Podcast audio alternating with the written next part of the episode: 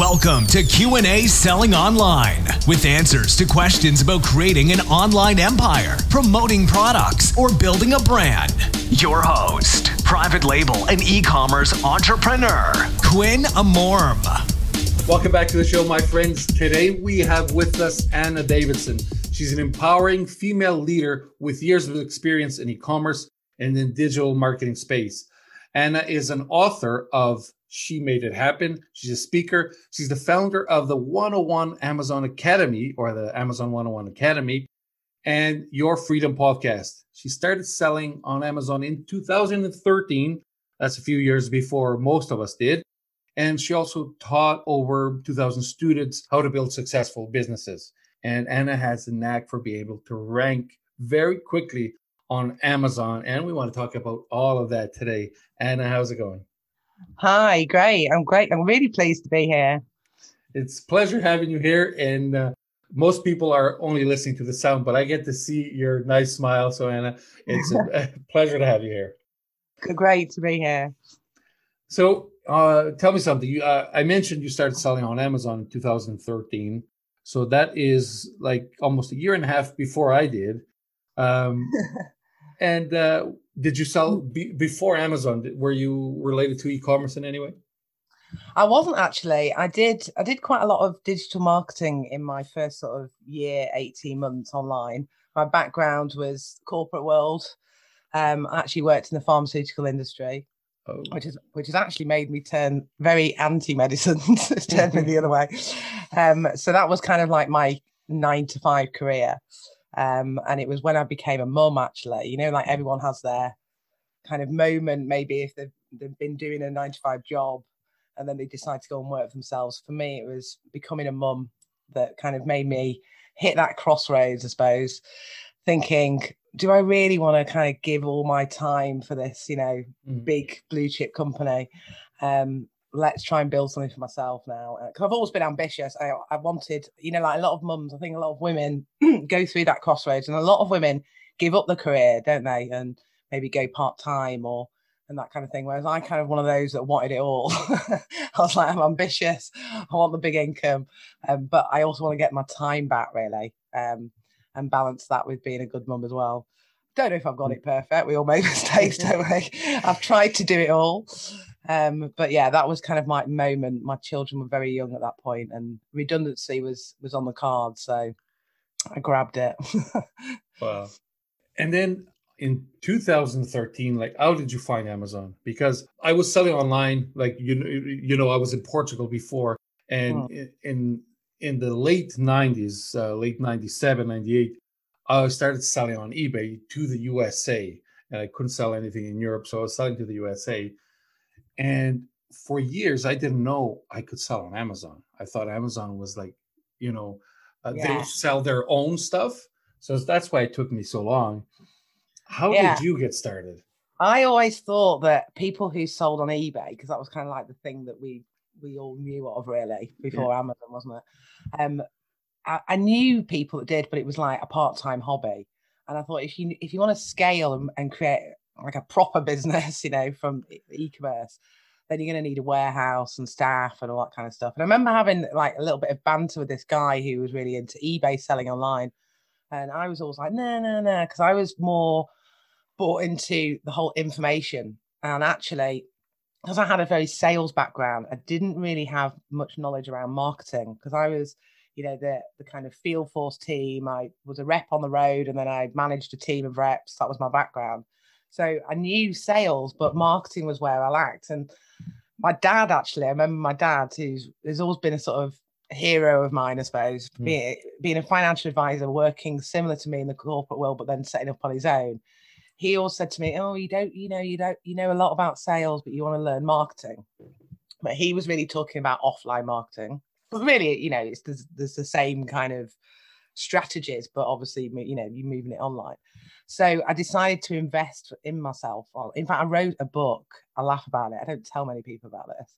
Um, it was around being a mumpreneur. I kind of now cringe and think, mumpreneur, I was an, I'm an entrepreneur. Not why do I have to say I was a mum or a female? Do you know what I mean? Yeah.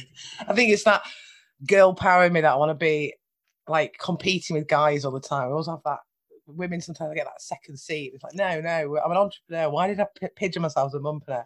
But I'd written this book about mums in business and thought I really wanted to market online. As I say, I laugh at it now and think it was a rubbish ebook, really. Yeah. At the time, you know, but that was how I was learning sort of online strategies. And I did invest quite a lot in learning. I kind of dabbled a little bit in affiliate marketing. That wasn't really for me, but I learned a lot around different strategies around YouTube, Facebook marketing, you know, like Facebook marketing in the early days when fan pages came out, um, and when the algorithm was was a lot easier than it is these days, um, and email marketing and blogging and all these different things. But I was laying myself too thin. Um, and I think actually it was a coach of mine that said, what is it you really, really enjoy? And it was Facebook marketing. So I actually started managing people's Facebook advertising. So it's like having like a, a small agency, really, because it was only me. I think I, I got like a, an online um, V A. Um, and then I, I've, I've always done training in the corporate world and I enjoyed the coaching part of it. So then as well as, because there was only like a certain capacity, unless I created a really large agency, that for me managing people's, you know, Facebook marketing, I then started to teach it as well. I did a course around that. And I literally stumbled across Amazon. I was not interested in physical products because I was like, I'd bought into this. I've got, you know, laptop lifestyle type of thing, information online, um, education and teaching and all that kind of stuff. Um, and I think it was a webinar. It was a webinar. And I can't remember which webinar because it was then I then became obsessed and was like doing more research around. It was the fulfillment by Amazon that gave me that light bulb yeah. moment, you know, um, which I'm sure is the same with many people. Just thought, wow, I would don't need the warehouse, you know, I don't need um, all of those things that I perceived that I would have needed to do to scale an eBay business. Um, and um, I actually started my first product on Amazon was in the supplement niche, which now I think, what was I doing? It's like one of the most competitive niches. Yeah. Um, I think I just want I secretly wanted my own drugstore online, but of, you know, herbal, natural, um different supplements. But yeah, so that was that was kind of like my, my journey into Amazon, really. Okay, got it. Uh, and it, it does make sense what you said, because like when I started with eBay, one of the worst nightmares is the, the fulfillment part, uh, because either either you're going to do it yourself or you're going to have to have a get third party do it.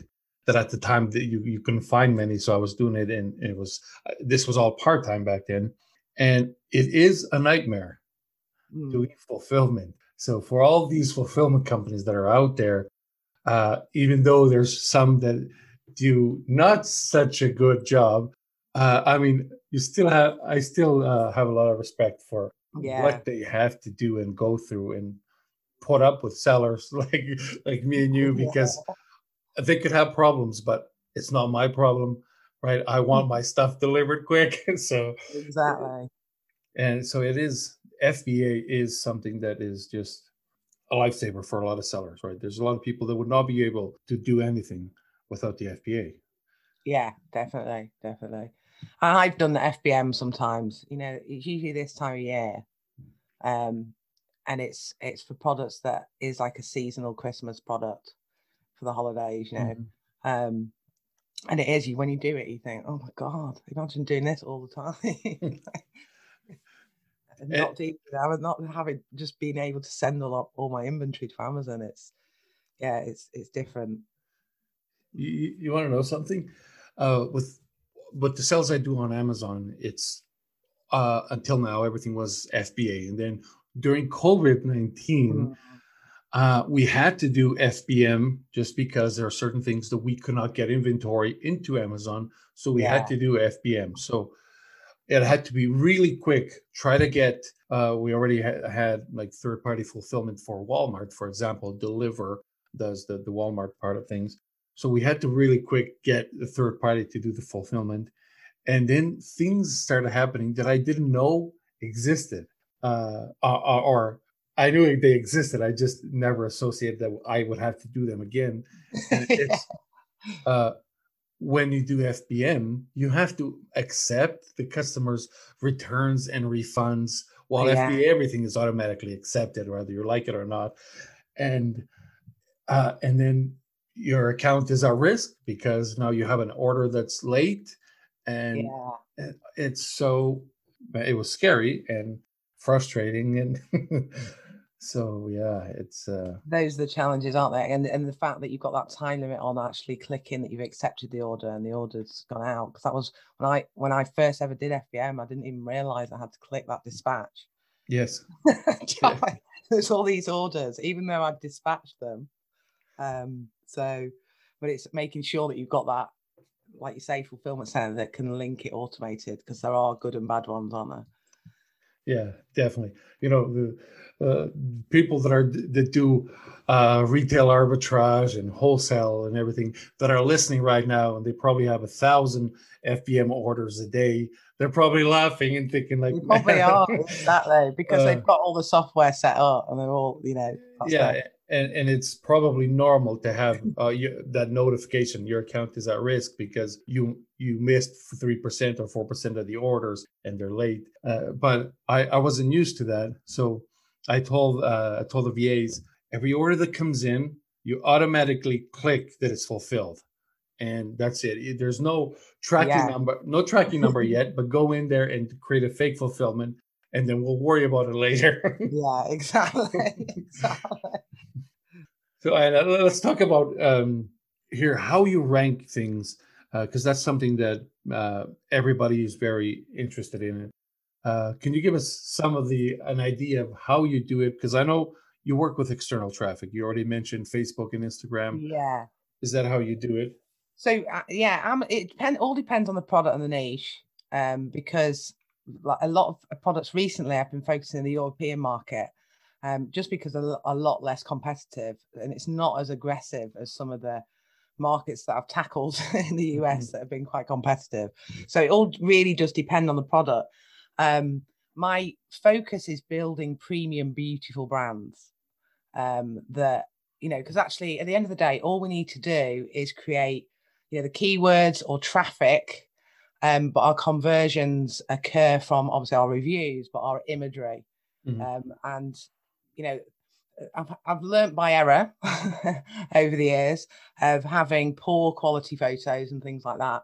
And now I have my own photographers that will take photos because I've, I've been researching a lot around Amazon's imagery searches for the future that, you know, we'll be able to just put a picture in the searches and products are going to come up rather than the keywords. And actually the people that have the, the genuine photos are going to be able to be come up in those searches better than kind of Photoshop images and things like that. Um, so I suppose I, I've been around since the early days and it, a kind of seven years. It's funny, in other industries, you'd be talking twenty or thirty, but there's a lot of people that come and go in this industry. um, and, you know, when the days where there was review, uh, the review strategies that we all know that we could do on launches, especially for me being in the supplement niche, that was just like a given. You know, I'd be giving away two hundred units to rank at the beginning, um but then I think it's a good thing that's changed and the terms of service has changed, because it's actually created things to be more difficult, has it? And I understand that Amazon want to protect their reviews as well, you know. Um, they want to be known for their platform to be genuine reviews. And I respect that, you know. So I think I've always treated, having tried to do the quick shortcuts when I was in the early days on Amazon, yes. I've realized actually you've got to treat it like an offline business. I think a lot of people see it as that because it's online, it's not as real as a, a real business offline. But actually, if you were growing a business offline, you would do all the things of different marketing strategies, wouldn't you? You probably do leaflet drops and advertising in magazines, and all, you do all these different strategies to try and get your brand out there. So I do a lot on Instagram and Facebook. Some of my brands I also sell on my own, like e-commerce stores. Um, most of my income is from Amazon. But I try and these days look for like really niche products that maybe are in the European marketplace that are not so competitive. Um, So there isn't kind of like one single strategy to rank, but I always make sure that my images are superior to everybody else. And so other people get competitive, don't they? So we've got to always be updating those images. Um, and it's, you know, it's all the normal teachings around keywords and all that kind of thing. Um, you know, researching, I go for the longer tail keywords and and and grow that out and try and get the traffic within Amazon sponsored advertising as well. But I don't know if you've noticed, Amazon are massively focusing on brands now, aren't they? Yes. And trying to remove like the, the Chinese sellers or the unbranded products.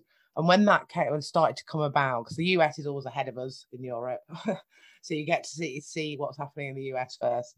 Um, it's only recently just the same stuff has been coming to Europe.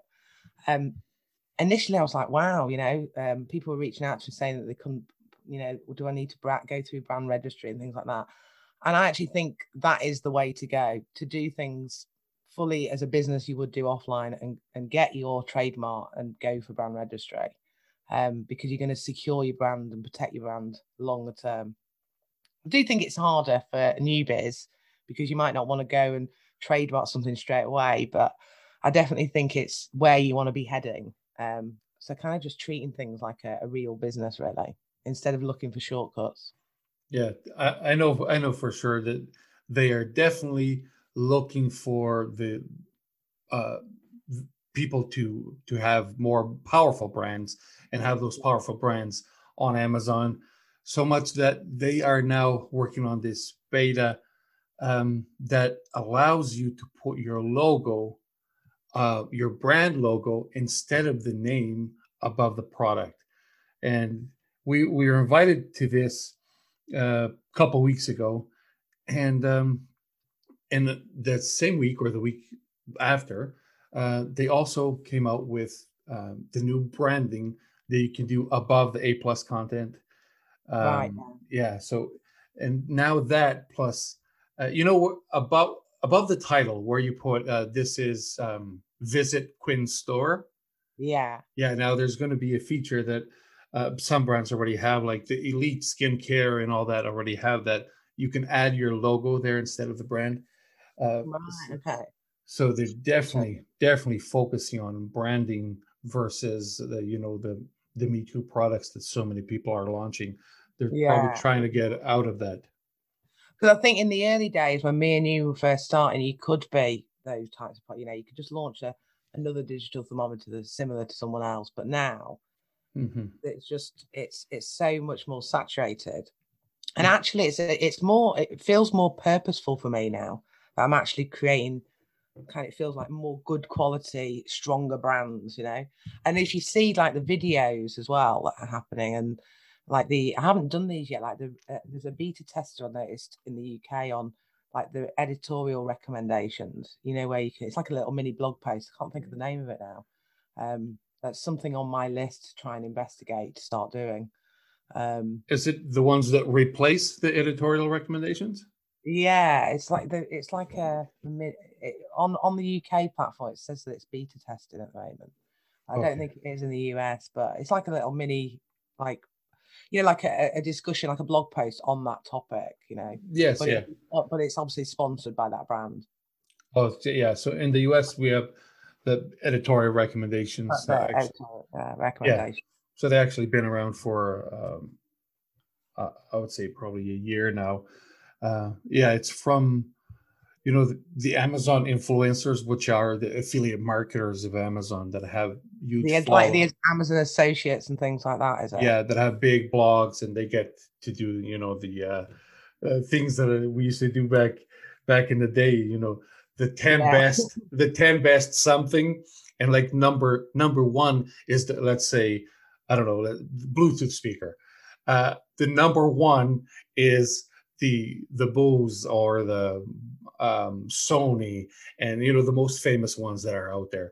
Number two, you put your brand in there. That yeah. Nobody heard about it before, and like this is the one we recommend because it's cheaper than than Sony, right? I remember, I remember when I did all my supplements. I can't remember the name of the platform now.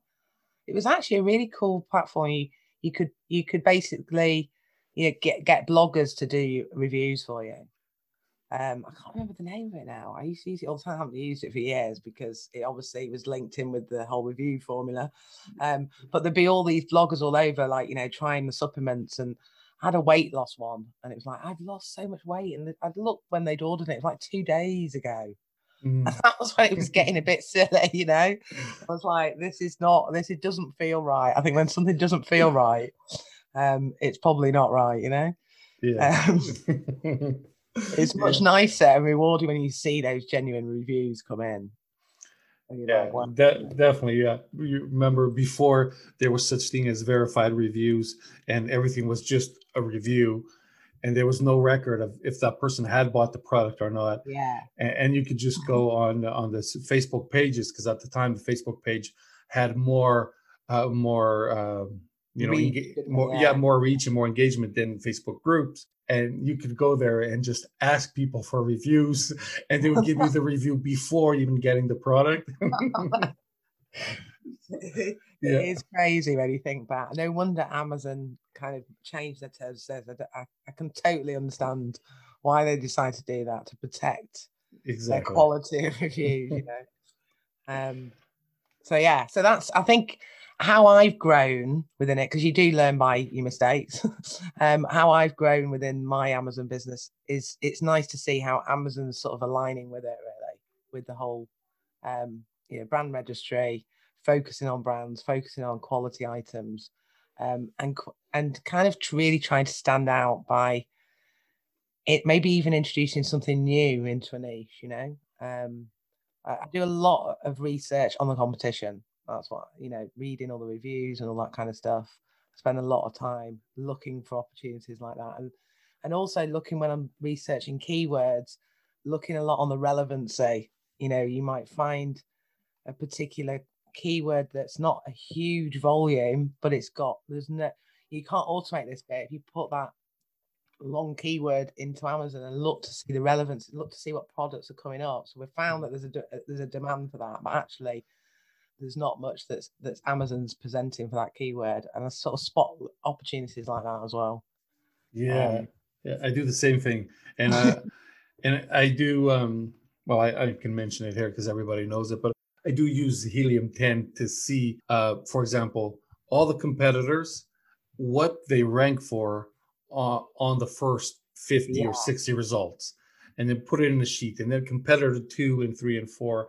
And then find out what are the keywords that they rank on page uh, page one, for example, on a desktop, uh, that I had no idea they could rank for or I could rank for it, even if they have like three or four hundred of um, demand. And, yeah. And then you, we could do something about it and try to make it relevant for for our products. Uh, and now talking about relevancy, which is like one of the, the most important things that algorithms look for is for relevancy. And on Amazon, they got to measure that with, you know, some sort of engagement, which mostly is a conversion rate.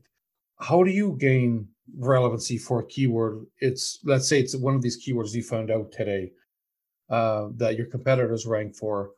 Would you use still any kind of rebates with, you know, Supreme U R Ls or uh, super U R Ls? I've started. What I have started doing is using um, chatbot sequences. Mm-hmm. For rebates, um, which was, uh, in fact, I've got to give cr- credit for Regina. I don't know if you've come across Regina Peters, Peter Berksky. Um, I, I I haven't had her here, but I, I do know the name. She um she shared this strategy actually with me, so I've got to give her credit for it. Um, and because there's lots of uh, the chat box, many chat stuff, um, kind of overwhelmed me a little bit, and it was kind of like it's another. another thing to kind of learn and focus my time on. And, you know, as you're growing your business, you kind of want to outsource different steps, don't you? Um, but she presented it in a really, really simple way. So I've started using uh, sort of chatbot sequences through Facebook advertising to do rebates. Um, so I have, so I have done that for certain keywords. Now, I used to use a super U R L, but I've got really fearful at, over that because I knew a lot of people were sort of slapped around using super U R Ls. But I do think it's an interesting debate because I think a lot of people do still use them, don't they? Um, but there was, yeah. a, there was yeah. I, remember, I remember working with someone that was kind of restricted and their account got suspended from using one many years ago. So it's always put me off doing the the super U R L. So yeah, I hear there, there's always two sides for every story, but I hear that some people say that Amazon doesn't want rebates, and then that that they're suspending accounts. But then others say that it's not the rebates that gets the, the account suspended, is the fact that you go ask the people that got the rebate and you ask them for a review, and now that makes it against terms of service. Uh, yeah, yeah, and yeah. I to be honest, I still use them, and the only reason I still use them is because some still work. Not not all of them work, and there's ways to do that. And um, I, I don't want to start mentioning like. Uh, software's names and everything of what works and what doesn't, but um, there are ways now to automate, for example, the the, the search yeah. find buys, mm-hmm. and as long as there's no review involved, uh, never I never ask for any reviews of any kind. I don't want five stars yeah. or one star, nothing.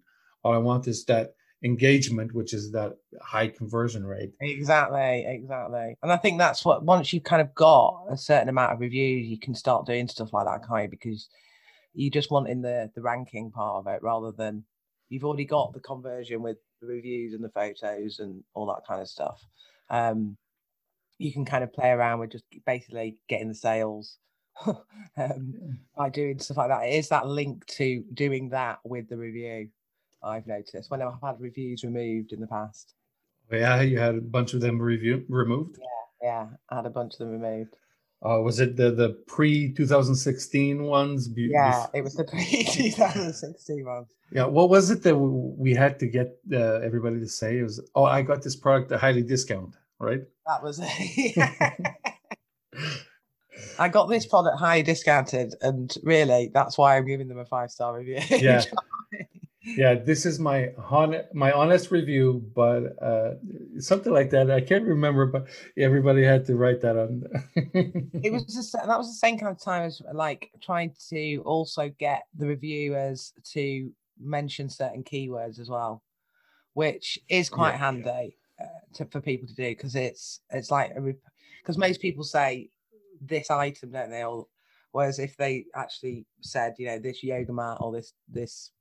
cork yoga mat or whatever, whatever whatever the keyword is that you wanted to rank for um in the review, as well as putting those tags on your photo, you know, condensing all those keywords in every single place, I think it helps. Um but I remember asking people to actually put specific keywords in, which I have not done that for a long time now, and and they actually they actually do work. And unfortunately for for me, in one of the cases, I know this is true that they work, because there was a product uh, that Amazon wouldn't allow us to advertise anymore. So they, they took away the advertising privileges for this product. And we okay. and because they were, at the time, some of the competitors were still advertising this product, we contacted Amazon advertising support, and they told us it was because our product had claims that it would change, and this was a supplement, but it would change permanently uh, parts of the human body. And any wow. any product that claims that it would change permanently the part of the human body, you are not allowed to advertise them. And we had no such claims. But after uh, talking to one of the reps, ended up telling us that uh, on the reviews on our page, uh, there were such claims. And although oh, okay. it was somebody else saying it, uh, they still uh, wouldn't let us advertise. And now today, the entire subcategory, nobody can advertise in that subcategory, uh, just to make it more fair, because, you know, everybody can have whatever category they want sometimes and still yeah. advertise that product. Exactly. So, yeah, that's interesting. That, that kind of verifies my point then around the reviews. And so that could have been, did you know who the, which the reviews were that had put those keywords in? Because that could have been someone trying to sabotage you, couldn't it, really? I I, I don't think so, because um, at the time, uh, well, I, I really don't know, but at the time we didn't know uh, or nobody was sure if the re- reviews would really influence uh, ranking or, or even indexing. Um, but I, I guess after these guys that nobody personally went there to track these reviews, right? This was, these were bots that figured those keywords were in our listing and they came from the reviews. Uh, so I, I don't think it was, because the reviews were positive. I mean, they were yeah. five-star reviews uh, people saying that, you know, it, it it did this to me and it did this. So they were so happy. Uh, so they were really good reviews, but unfortunately, um, that's what caused the... Right. Okay. Yeah.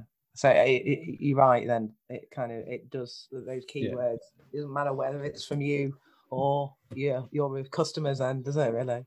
Yeah. Well, well we search, uh, we search the ads all the time, and uh, all the old competitors do not advertise. But anybody that launches a brand new S K U into this niche, they are allowed to advertise for the first week or so until until they are caught up with. And then when oh, Amazon yeah. catches them, then they restrict, uh, according to that um, advertising support, they were saying they restrict them on an A S I N basis. So it's not the brand, it's not the entire category, like I said, or the subcategory.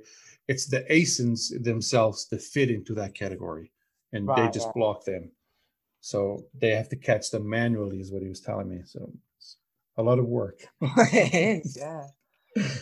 So tell me something, Anna. If you if you see somebody, a client or somebody that you know that's launching a product into one of the high competitive, like the highest competitive niches on Amazon, what kind of advice would you tell them? Like besides the, the don't do this, right? That uh, don't do this. But if you do do it, here's some tips for you to launch in this category. Yeah. Okay. So I think, like I've already said about making sure that you do your research on the keywords and looking for relevancy around those keywords and trying to find little golden nuggets that maybe other people aren't going for, maybe some of the smaller keywords to rank on. Um, and photography, you know, your imagery needs to be the best. Um, but I think if you are launching a very competitive niche, you've got to be prepared to spend on advertising, whether that be Amazon advertising or off Amazon advertising. And so whereas maybe in a less competitive niche your profits would be higher, so if we're thinking maybe like the supplement niche, you've got to be prepared, I think, for lower profit margins but to be trying to get more volume of sales. um it's it's going to be harder and you need to spend. If you're going into a competitive niche and thinking I'm just going to do it by everything else like keywords and an optimized listing, you're not you're going to have to be prepared to spend money on marketing. Definitely, definitely. Marketing is, I, I would say it's uh, it's debatable. Number one between, what's number one for you, marketing or sales? Because sales are what we want. Marketing yeah. is marketing is what gets them. Exactly. They sort of go hand in hand, don't they? Yeah. So definitely that, because, you know, campaigns outside of Amazon is something that we, we work on as well. Uh, Instagram, uh, Facebook is where we do some of the, uh, you know, uh, ads in free reach. Uh, we also work hardly on, on S E O still.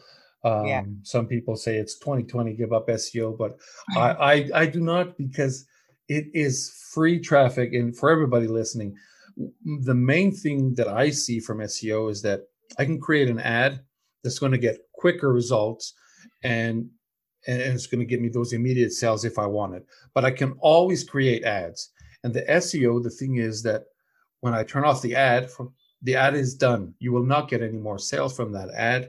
Well, the S E O, uh, even if you stop putting efforts into it, is still going to give you that organic momentum from Google, Yahoo, and Bing that a lot of people forget, because I personally, I dislike Bing. Yeah, I don't like them. I dislike them. Let me tell you that. Just because I, just, I like them so much. I know they, they follow you everywhere. Once you've clicked on that, it's, that thing, that's it. You can't heart. You can't get it. Get rid, can you? It's like a starving dog that chases you. If you're eating a hut, you're eating something, and that starving dog is chasing you. That's Bing, right?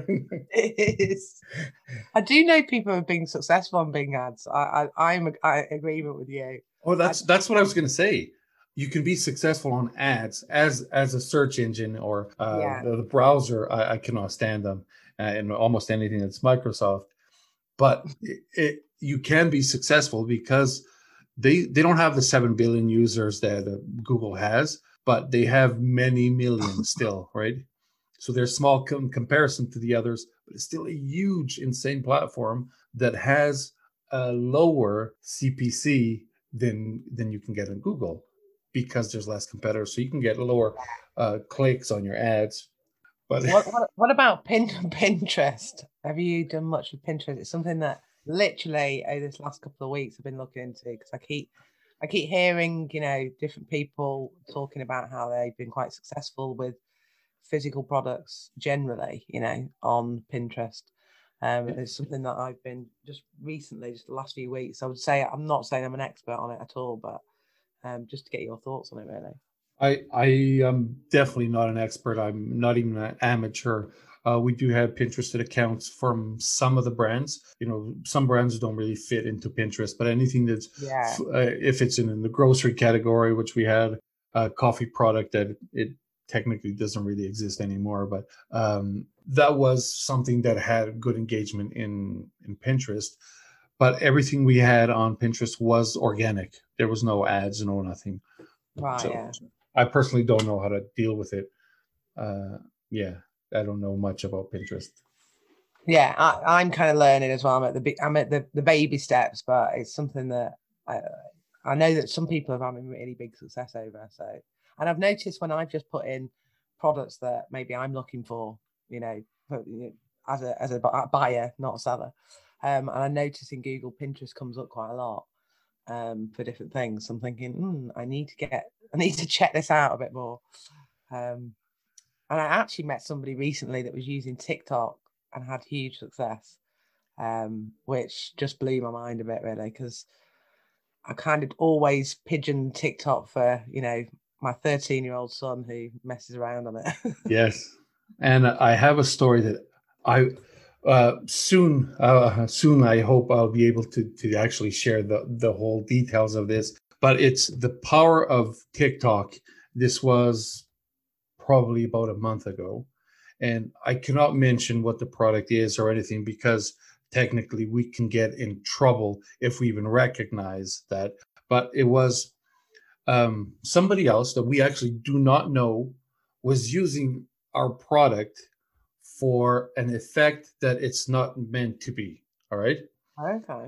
So this this product that we that we sell, uh, they were using it for something else, and Uh, a lot of videos start popping up on TikTok.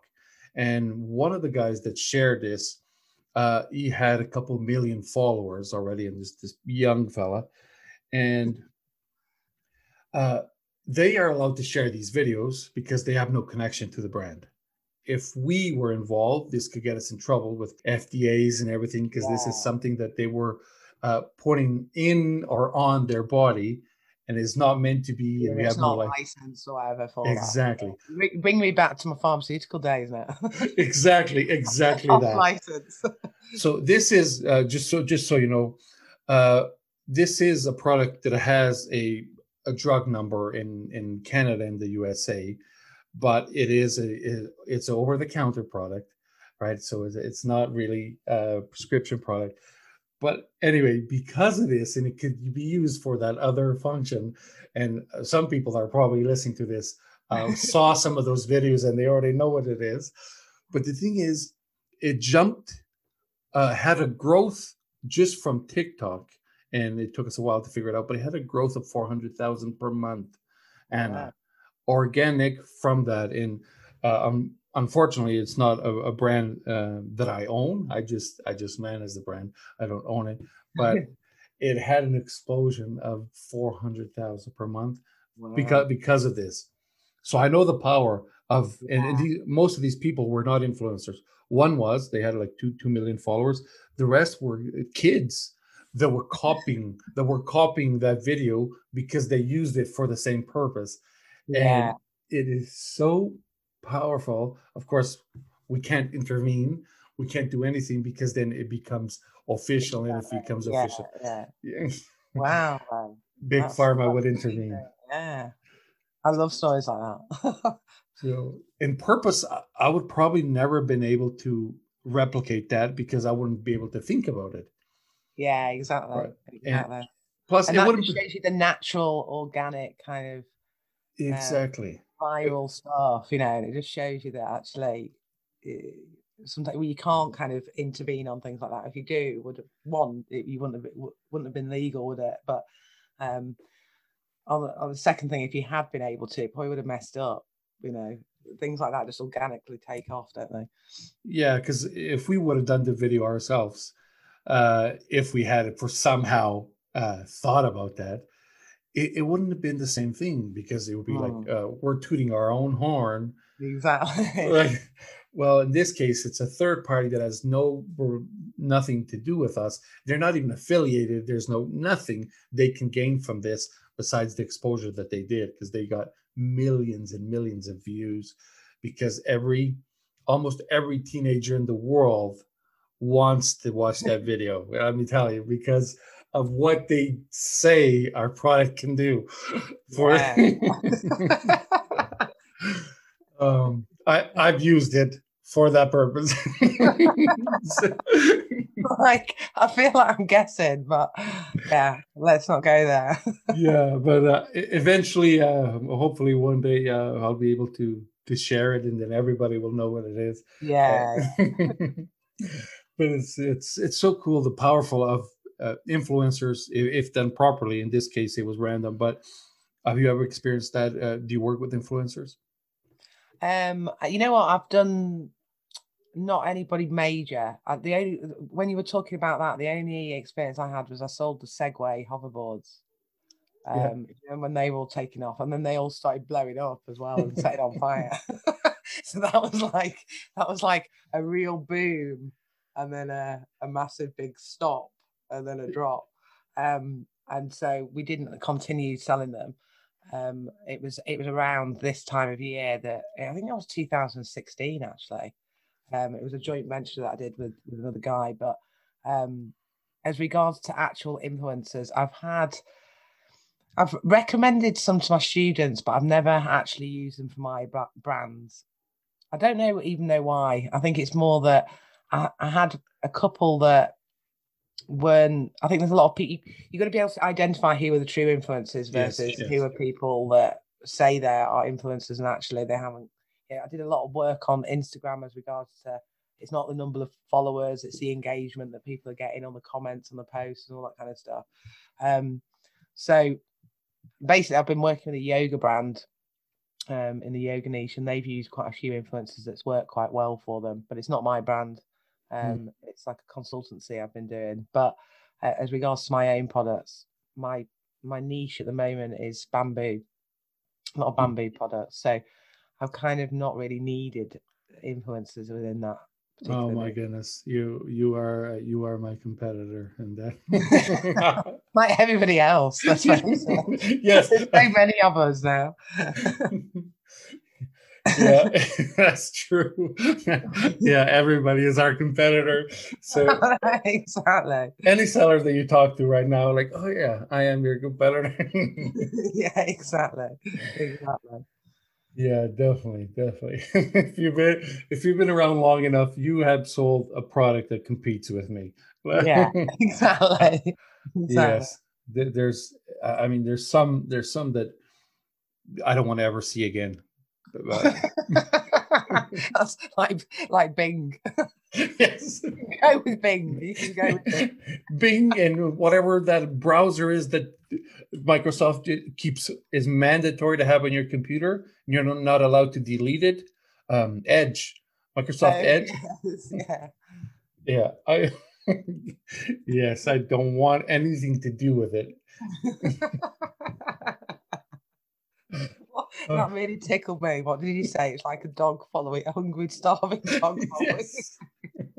Can you imagine when I when I said it? Actually, I've never said that before, but I pictured myself walking down a busy street of New York, and I'm eating something. There's a starving dog chasing me, trying to get it, and I had a collar, and that that collar said "Bing" on it. I'm sure anyone listening can definitely relate. There you go. Bing, it's so difficult. Yeah. Did you ever try going on Google um, and searching uh, download Chrome? If you type in download Chrome, uh, and I'm sorry, yes, when you any any new computer that you get comes with Bing, and, and the first time you want to download Chrome, uh, you type in download Chrome, and they Bing, Bing. Pop, Bing pops up. They have yeah. an ad. It pops up, and it's almost like, did you mean, did you mean Bing instead? Did you know that Bing is faster than Chrome? Uh, and you just, if there's just one slight slit, that's it. Bing's yeah. taken over. Yeah. Did you want to set us as your preferred browser? Yeah. No thanks. It's your default. Yeah. We are now your default browser, and we are not going away.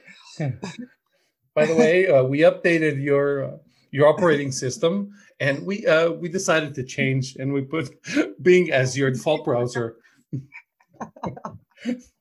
You want to keep those when changes? You want to change it. There's no other option apart from Bing. They've deleted any other option possible that you can't even yeah. get Google back, Chrome back. You're a Mac user, so you, you probably. I am a Mac user. No, but still, took, Bing took over. Really? Bing, yeah. Oh my goodness. Not even Mac. Yeah, no. I th- I thought about buying a Mac just so I wouldn't have to see it, but I guess Mac users see it too. You can create a new person. That's how I got rid of it. Mm. So Bing is still on my old person on my Mac, because I gave up trying to get rid of Bing.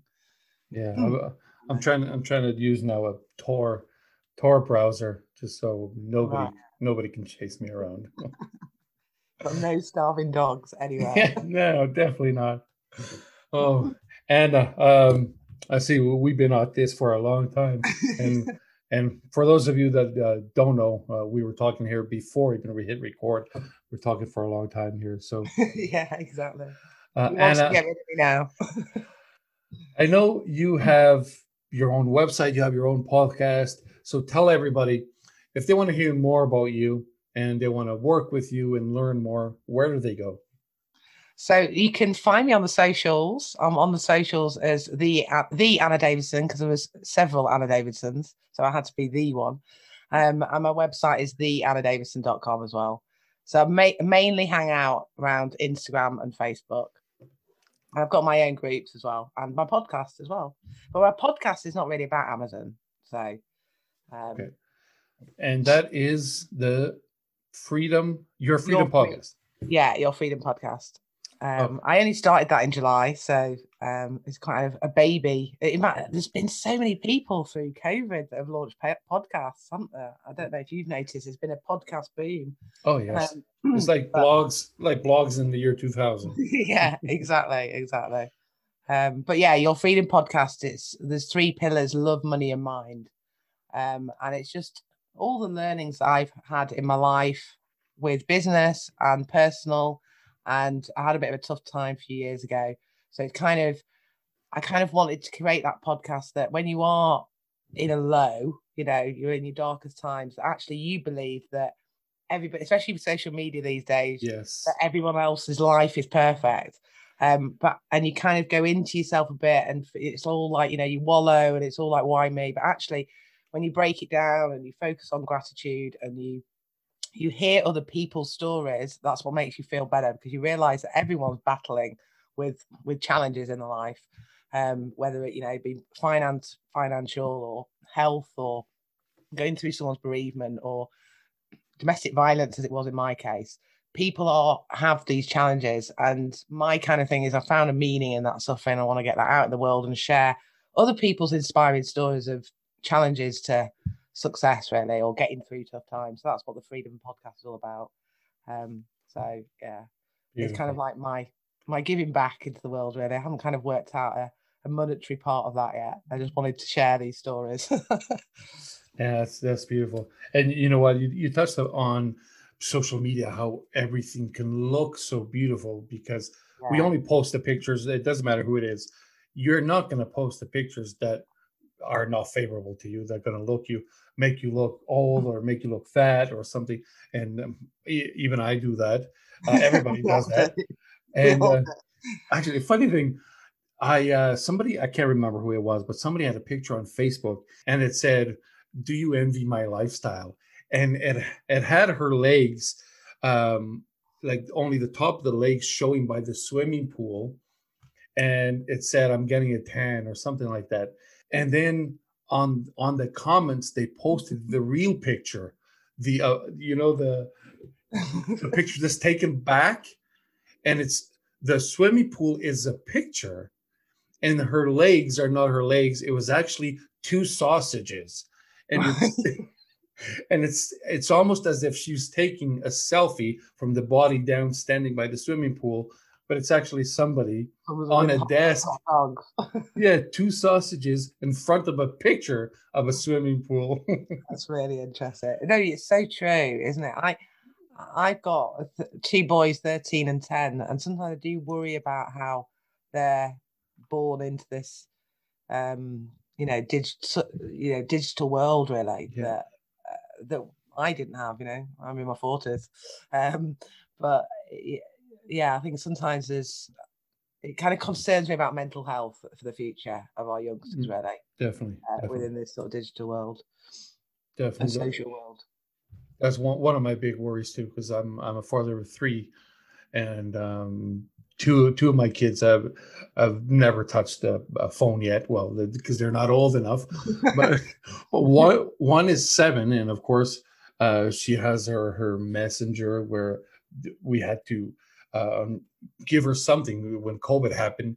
Uh, kind of accelerated the process, so she had to have online school and stuff. And it worries me so much that. Uh, kids are living off likes, and they if they don't get enough likes, things are affecting them, um, you know, psychologically. Because yeah, and popularity and confidence and all that kind of stuff. Yeah, it's it's it's scary, and it I, is. It is, but it's also it's like having those conversations. I think because every time I've had the, those conversations where we've discussed different things, because we were having a discussion the other day about depression and what depression is. And my two boys thought depression was just feeling sad. Yes, I thought that for many years. I did as well. But the youngsters are always like, I'm depressed, I'm depressed, I'm depressed. You know what I mean? And I was like, do you realise what that means? You know, do you realise what that means? And they're like, yeah, it means me feeling sad. I was like, no, it's like, you know, a, a, a condition where you'd have to go to hospital. And I made it even sound worse than it was, you know, um, just to kind of get that message through that don't flippantly use terminology. There's these sort of like trendy terms to say. Um, I suppose it's just that fear of I've seen or heard cases, you know, of um, youngsters, teenagers in suicide with, you know, killing themselves over things that have escalated through chat, you know, um, which is just crazy how someone can kind of get that way, really. Someone so young. Yeah. I mean, when you're not in that situation, it's almost impossible to understand. Yeah, uh, and and then when you finally meet somebody, or um, if somebody unfortunately ever gets into that situation, it's the only time you can understand what it really is. Yeah, yeah, um, exactly, exactly. But it, it kind of the younger age group, I can understand it on an, like an adult level, um, in some respects. But on a teenage level, I think there's there's a lot of this peer stuff, isn't there? There's a lot. Yes. Of, But you, you grow up, you know, your seven-year-old will still be, you will be the, you as parents, the most important person that you could get your influence from. And then there becomes a point where it's like probably nine, ten, where then suddenly it curves over into actually it's about your pe- your friends' influence and your peers. Um, and it becomes more so when you're in the teenage years and less impact from your parents. But it's getting that balance, it's getting that balance, you know? Yeah, I, I still remember the worst thing to happen to me as a kid, because I'm in my forties too, it was that I could get, you know, somebody that was older or stronger than me that could beat me up. And I'll come home and tell my dad, like, oh, he beat me up. He's like, oh, yeah? Well, next time you stay away from him. They should have taught you a lesson. And uh, and that's the worst that can happen. But now there's actually no... no I can't say no no physical violence because that still exists, but the worst is actually the one that you can't see. And uh... yeah, it is, it is definitely. In fact, a funny story. My son said the other day he was talking to one of his friends, and he said, "Yeah, you know, he's, he's got they've got to wear masks at school," and he's like, "You know, the school think they can control COVID. They can't even control a fight in the playground." I was like. That's out of the words of a child. It did make me laugh. Um, so they still they still do the whole, you know, things that we did at school. It hasn't ch- changed miles ahead, has it? But it's the digital part of it that makes those conversations go on longer. Because I remember having to, if you rang a friend, it, you had to go through the parent to get to the friend, didn't you? Being on the yes. home phone. Whereas now they can get in touch with each other so easily. So I do yeah. my spot checks, the mum spot checks on the phone. Um, but they're fully, you can't have a phone unless you agree to the spot checks. And if not, you're not having a phone. Yeah. Uh, well, I'll never forget, man. We're getting this is too long, but I'll never forget. Years ago, still living in Europe, and I, I, um, I was away from home for a couple of days for this party, and uh, and I called my dad, and he never had a phone that had a screen. It was still those old school phones that it has the rotating numbers. That's it. And uh, I called, and he answered the phone, and I said, um, "Hey, it's Quinn." And he started laughing, and it was it was a morning, but it was been two days since I'd gone home, and he started laughing. He said, "Quinn? No, he he's still in bed, man." He thought it was a friend of mine asking for me, and he's like, "No, he's still in bed." So he, he had no idea I was gone. How funny! You were partying. Yeah. Okay, Anna, thank you very much. It was a pleasure. We'll we'll have to do this again because there's so much we can talk about, and we yeah. didn't we didn't touch on half of the things. Oh no, yeah, definitely. We'll definitely yeah do it again. Awesome. Thanks for having me. Thanks. Thank for having you. Me. It's a pleasure. Speak soon.